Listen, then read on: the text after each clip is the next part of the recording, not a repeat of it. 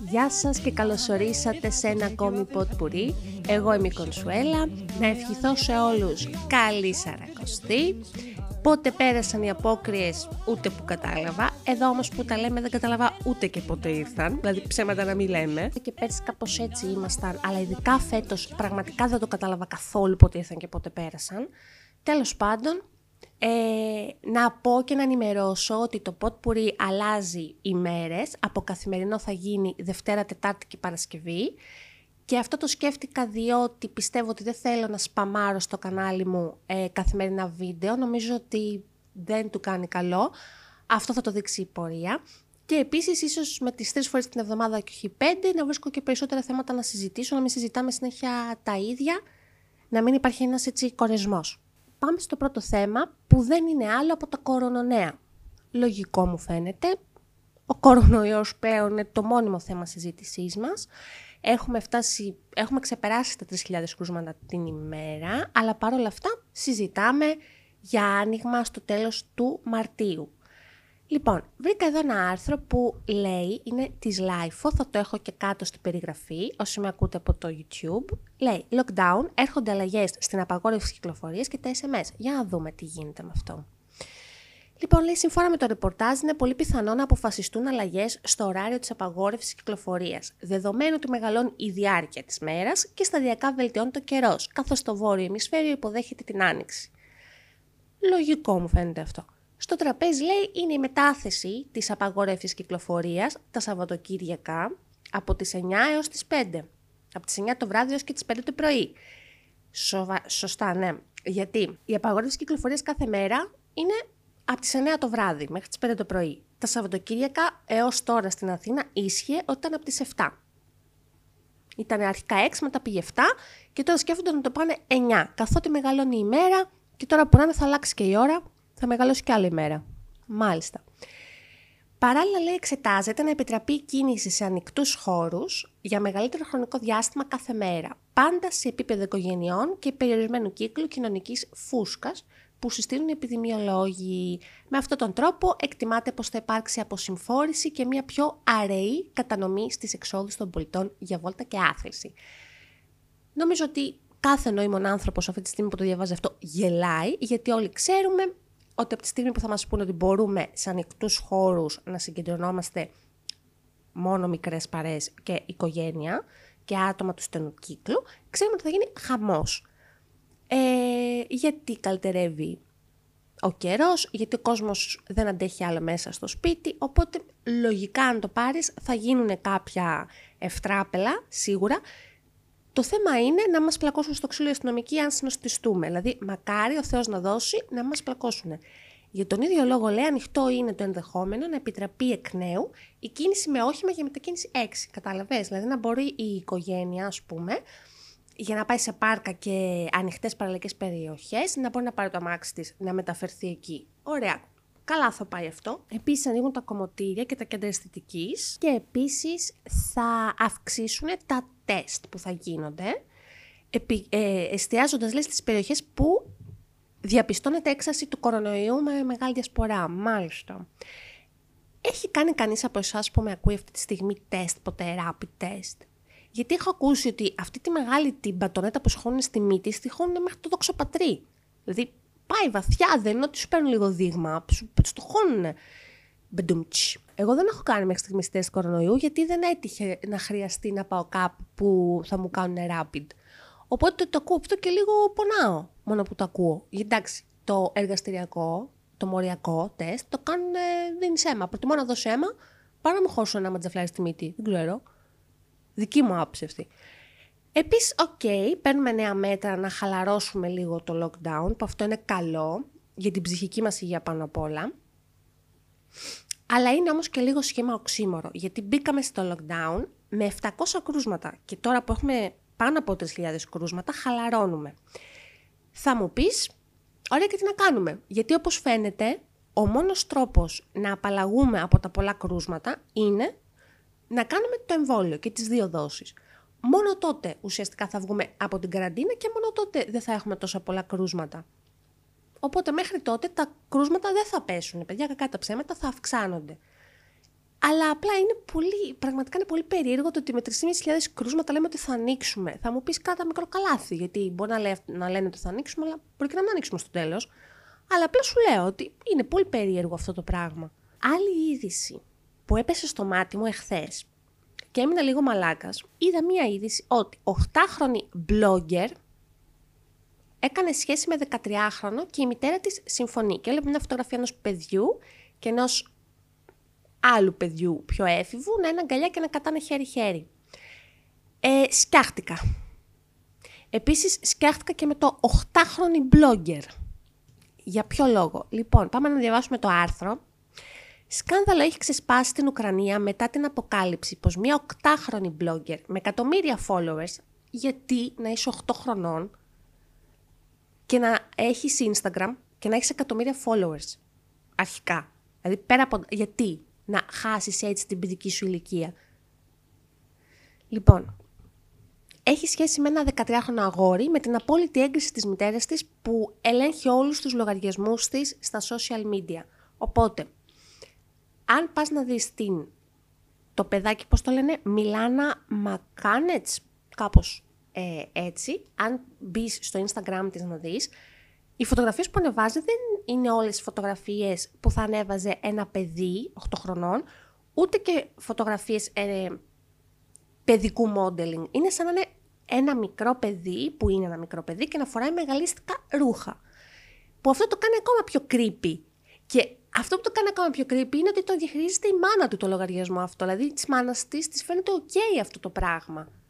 Θα μου πείτε ναι τα χρήματα, ναι ναι ναι, εντάξει, OK okay, τα χρήματα, αλλά τα παιδικά χρόνια δεν ξανάρχονται. Η Μιλάνα Μακάνετς ε, μετρά σχεδόν 7 εκατομμύρια followers στο Likee. Δεν ξέρω τι είναι αυτό. Μια πλατφόρμα λέει παρόμοια με το TikTok. Και δημοφιλής σε μικρά παιδιά από Ρωσία και Ουκρανία, ενώ εργάζεται επίσης ως μοντέλο. Ε, συμμετέχοντας συχνά σε παιδικές επιδείξεις μόδας. Έχω δει στη ζωή μου μοντέλα που, κάνουν, που είναι παιδιά και κάνουν παιδικό modeling, αλλά δεν έχω ξαναδεί τέτοια φάση, να είναι δηλαδή, τα, τα ρούχα αυτά σαν μεγαλίστικα ρούχα που φοράει μια κοπέλα. Δηλαδή, αν δείτε αυτή τη φωτογραφία, η μάνα της δεν μπορεί να μην το βλέπει ότι αυτό δεν είναι πόζο να πάει ένα μικρό παιδί και να είναι το σότσακι τόσο κοντό και και και. Δηλαδή, τι να πω ρε γάμοτο. Σε ανάρτησή της στο Instagram, η οποία πλέον έχει διαγραφεί, η οκτάχρονη ανακοίνωσε στους μισό εκατομμύριο followers της ότι βρίσκεται σε σχέση με τον 13χρονο Πασά Πάει. Πάει, ξέρω εγώ μάλλον έτσι πρέπει να λέγεται. Ε, Επίσης, blogger που ζει στη Μόσχα. Ο Πασά και εγώ είμαστε πλέον ζευγάρι, έγραψε. Σε Instagram stories τους ανεβάζουν συχνά φωτογραφίες τους να φιλιούνται, ακόμη και να κοιμούνται στο ίδιο κρεβάτι. Είναι 8 χρονών το κοριτσάκι. Είναι 8 χρονών. Το πρώτο μου φιλί σίγουρα δεν το έδωσα στα 8 μου. Για όνομα του Θεού, πόσο μάλλον έχω και σχέση σε πολλά εισαγωγικά. Τι, τι, πραγματικά δεν ξέρω. Ε, ναι, ανεβάζουν συνέχεια φωτογραφίες και βίντεο μαζί από ό,τι βλέπω. Άλλη φωτογραφία στο λογαριασμό του Πασά δείχνει τους δύο, τους δυο τους μαζί, ενώ η Μιλάνα βουρτσίζει τα δόντια της φορώντας το εσώρουχό της.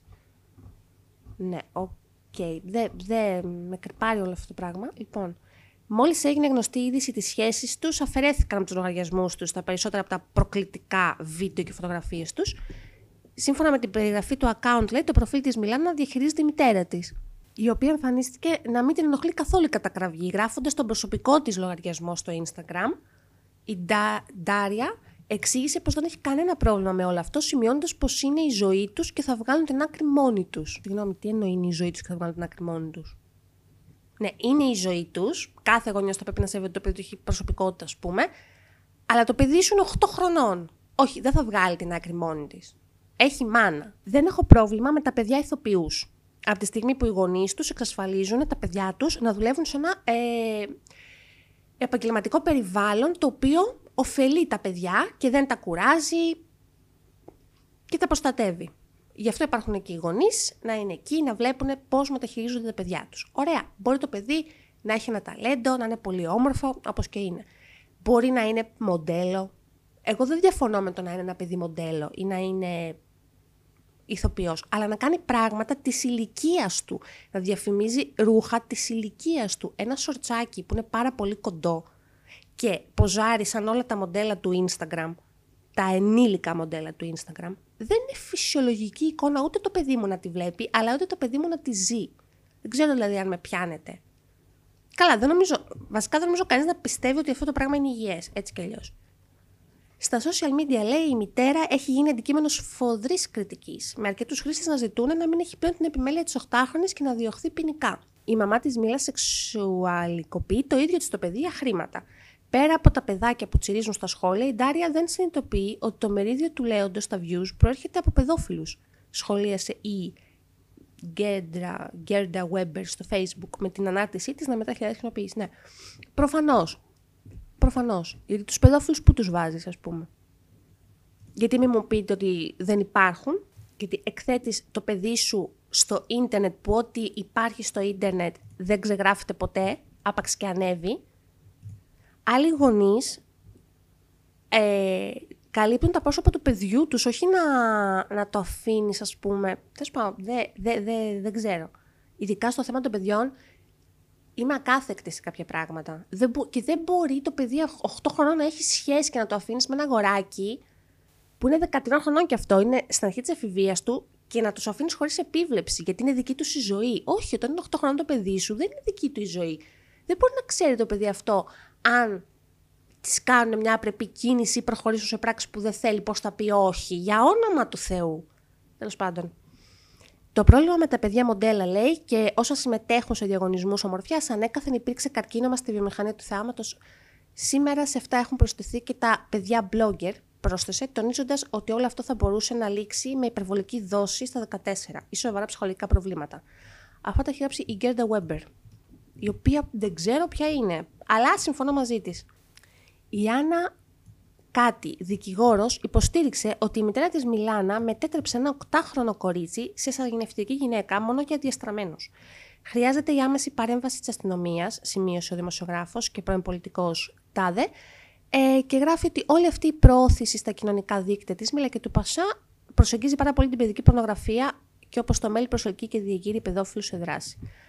Ε, ακριβώς αυτό. Και νομίζω ότι η αστυνομία ή η πρόνοια της συγκεκριμένης χώρας θα έπρεπε να επέμβει και λογικά θα επέμβει φαντάζομαι, γιατί αυτό το πράγμα έχει γίνει είδηση και στην Ελλάδα και ποιος ξέρει πού αλλού ακόμα. Νομίζω ότι πρέπει να παρέμβει κάποιος ειδικός να εξετάσει το γεγονός ότι η μητέρα της α, κοπέλας, της, του παιδιού αυτού, δεν είναι στα καλά της. Γιατί εκμεταλλεύεται το παιδί της με τον πιο επικίνδυνο τρόπο. Και επειδή έχω εκνευριστεί, φεύγω από αυτό το θέμα και πάω σε κάτι τελείως διαφορετικό που μόλις πήρε το μάτι μου από το LIFO που είναι quiz. Ξέρεις τίποτα για τα αγγλικά; Εμένα τα αγγλικά είναι η ζωή μου αρχικά. Θέλω να πω αυτό. Δηλαδή, εγώ μπορώ να τρέφομαι μόνο με αγγλικά, δεν με ενδιαφέρει καθόλου αν κάποια στιγμή μου πούνε ότι ξέρεις κάτι. Εξαφανίστηκαν να Εξαφανίστηκαν τα αλμυρά. Δεν υπάρχουν ούτε πάπα τηγανιτές, ούτε μπέργκερ που είναι από τα αγαπημένα μου. Ναι, είμαι της υγιεινής διατροφής. Και μου πούνε ότι κάτι, τα τρέφεις μόνο με τούρτες. Δεν έχω κανένα πρόβλημα να τρέφομαι μόνο με τούρτες. Είχα περάσει μια περίοδο της ζωής μου που έφτιαχνα πολύ γλυκά. Δηλαδή να έφτιαχνα κάθε μέρα κέικ από εδώ από εκεί, γιατί μ' άρεσε και να τα φτιάχνω τόσο από το να τα τρώω. Μέχρι που πήρα κάποια κιλά. Οπότε είπα, ξέρεις κάτι. Άστο για λίγο. Αυτό το ζαχαροπλάστη που βγήκε από μέσα σου, άστο λίγο για λίγο καιρό. Τέλος πάντων και τώρα προσπαθώ να φτιάχνω πιο σπάνια για το λόγο να μην γίνω 850 κιλά.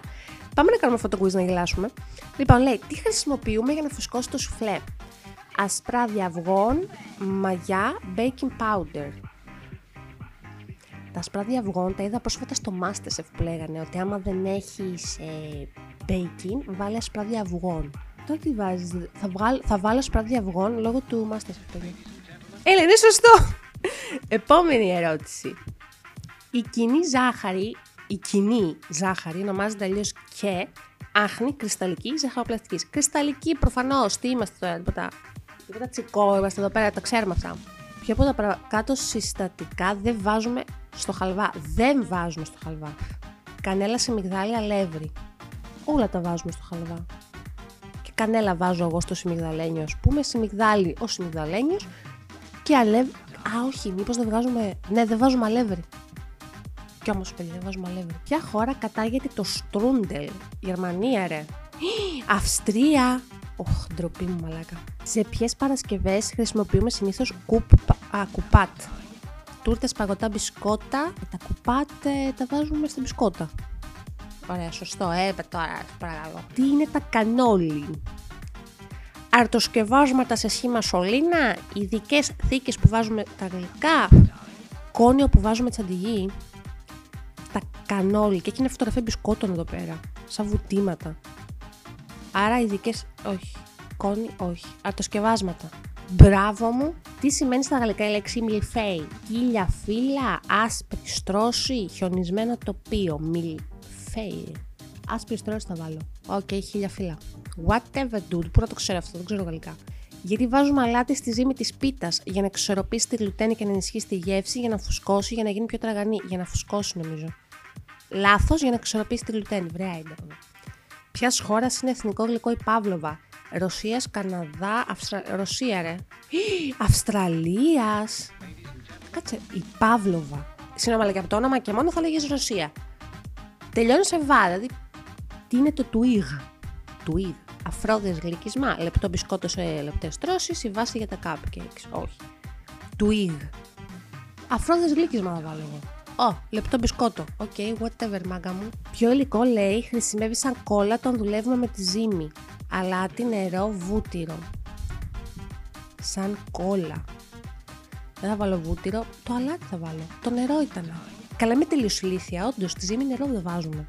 Ποιο από τα παρακάτω συστατικά δεν βάζουμε στις δίπλες. Δεν βάζουμε νερό, αυγά, λάδι. Νερό θα βάλω. Κι όμως το νερό ήταν. Πόσο ερώτηση. Α, 1003. Τι είναι το τσέρκι. Ε, καλά. Μεταλλικός κύλινδρος που χρησιμεύει σαν φόρμα για το ψήσιμο των γλυκών. Αυτό είναι. Το Genoise είναι είδος. Genoise λέγεται αυτό. Φρέντε. Μους, κρέμας, κέικ. Κρέμας.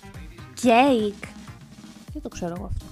Τι φτιάχνουμε όταν αναμειγνύουμε ασπράδια αυγών με ζάχαρη; Μαρέγκα, έλα, αυτό το ξέρω. Έλα, έλα. Πόσα βρήκα; 8 από τα 15 λέει, όχι και άσχημα. Ε, ρε φίλε. Πογοητεύτηκα το όνομα, θα βγάλω περισσότερα. Αυτό ήταν το που για σήμερα. Ελπίζω να σας κράτησα ωραία παρέα, γιατί αυτός είναι ο σκοπός μου. Και αν θέλετε να σχολιάσετε, θα μου ήταν μεγάλη χαρά, γιατί μου αρέσει πάρα πολύ να διαβάζω τα σχόλιά σας. Ε, αν σας άρεσε το βίντεο μπορείτε να το κοινοποιήσετε. Αν με βλέπετε από το Spotify, επίσης μπορείτε να το κοινοποιήσετε. Ευχαριστώ πάρα πολύ που με ακούσατε. Θα τα πούμε τη Δευτέρα. Bye.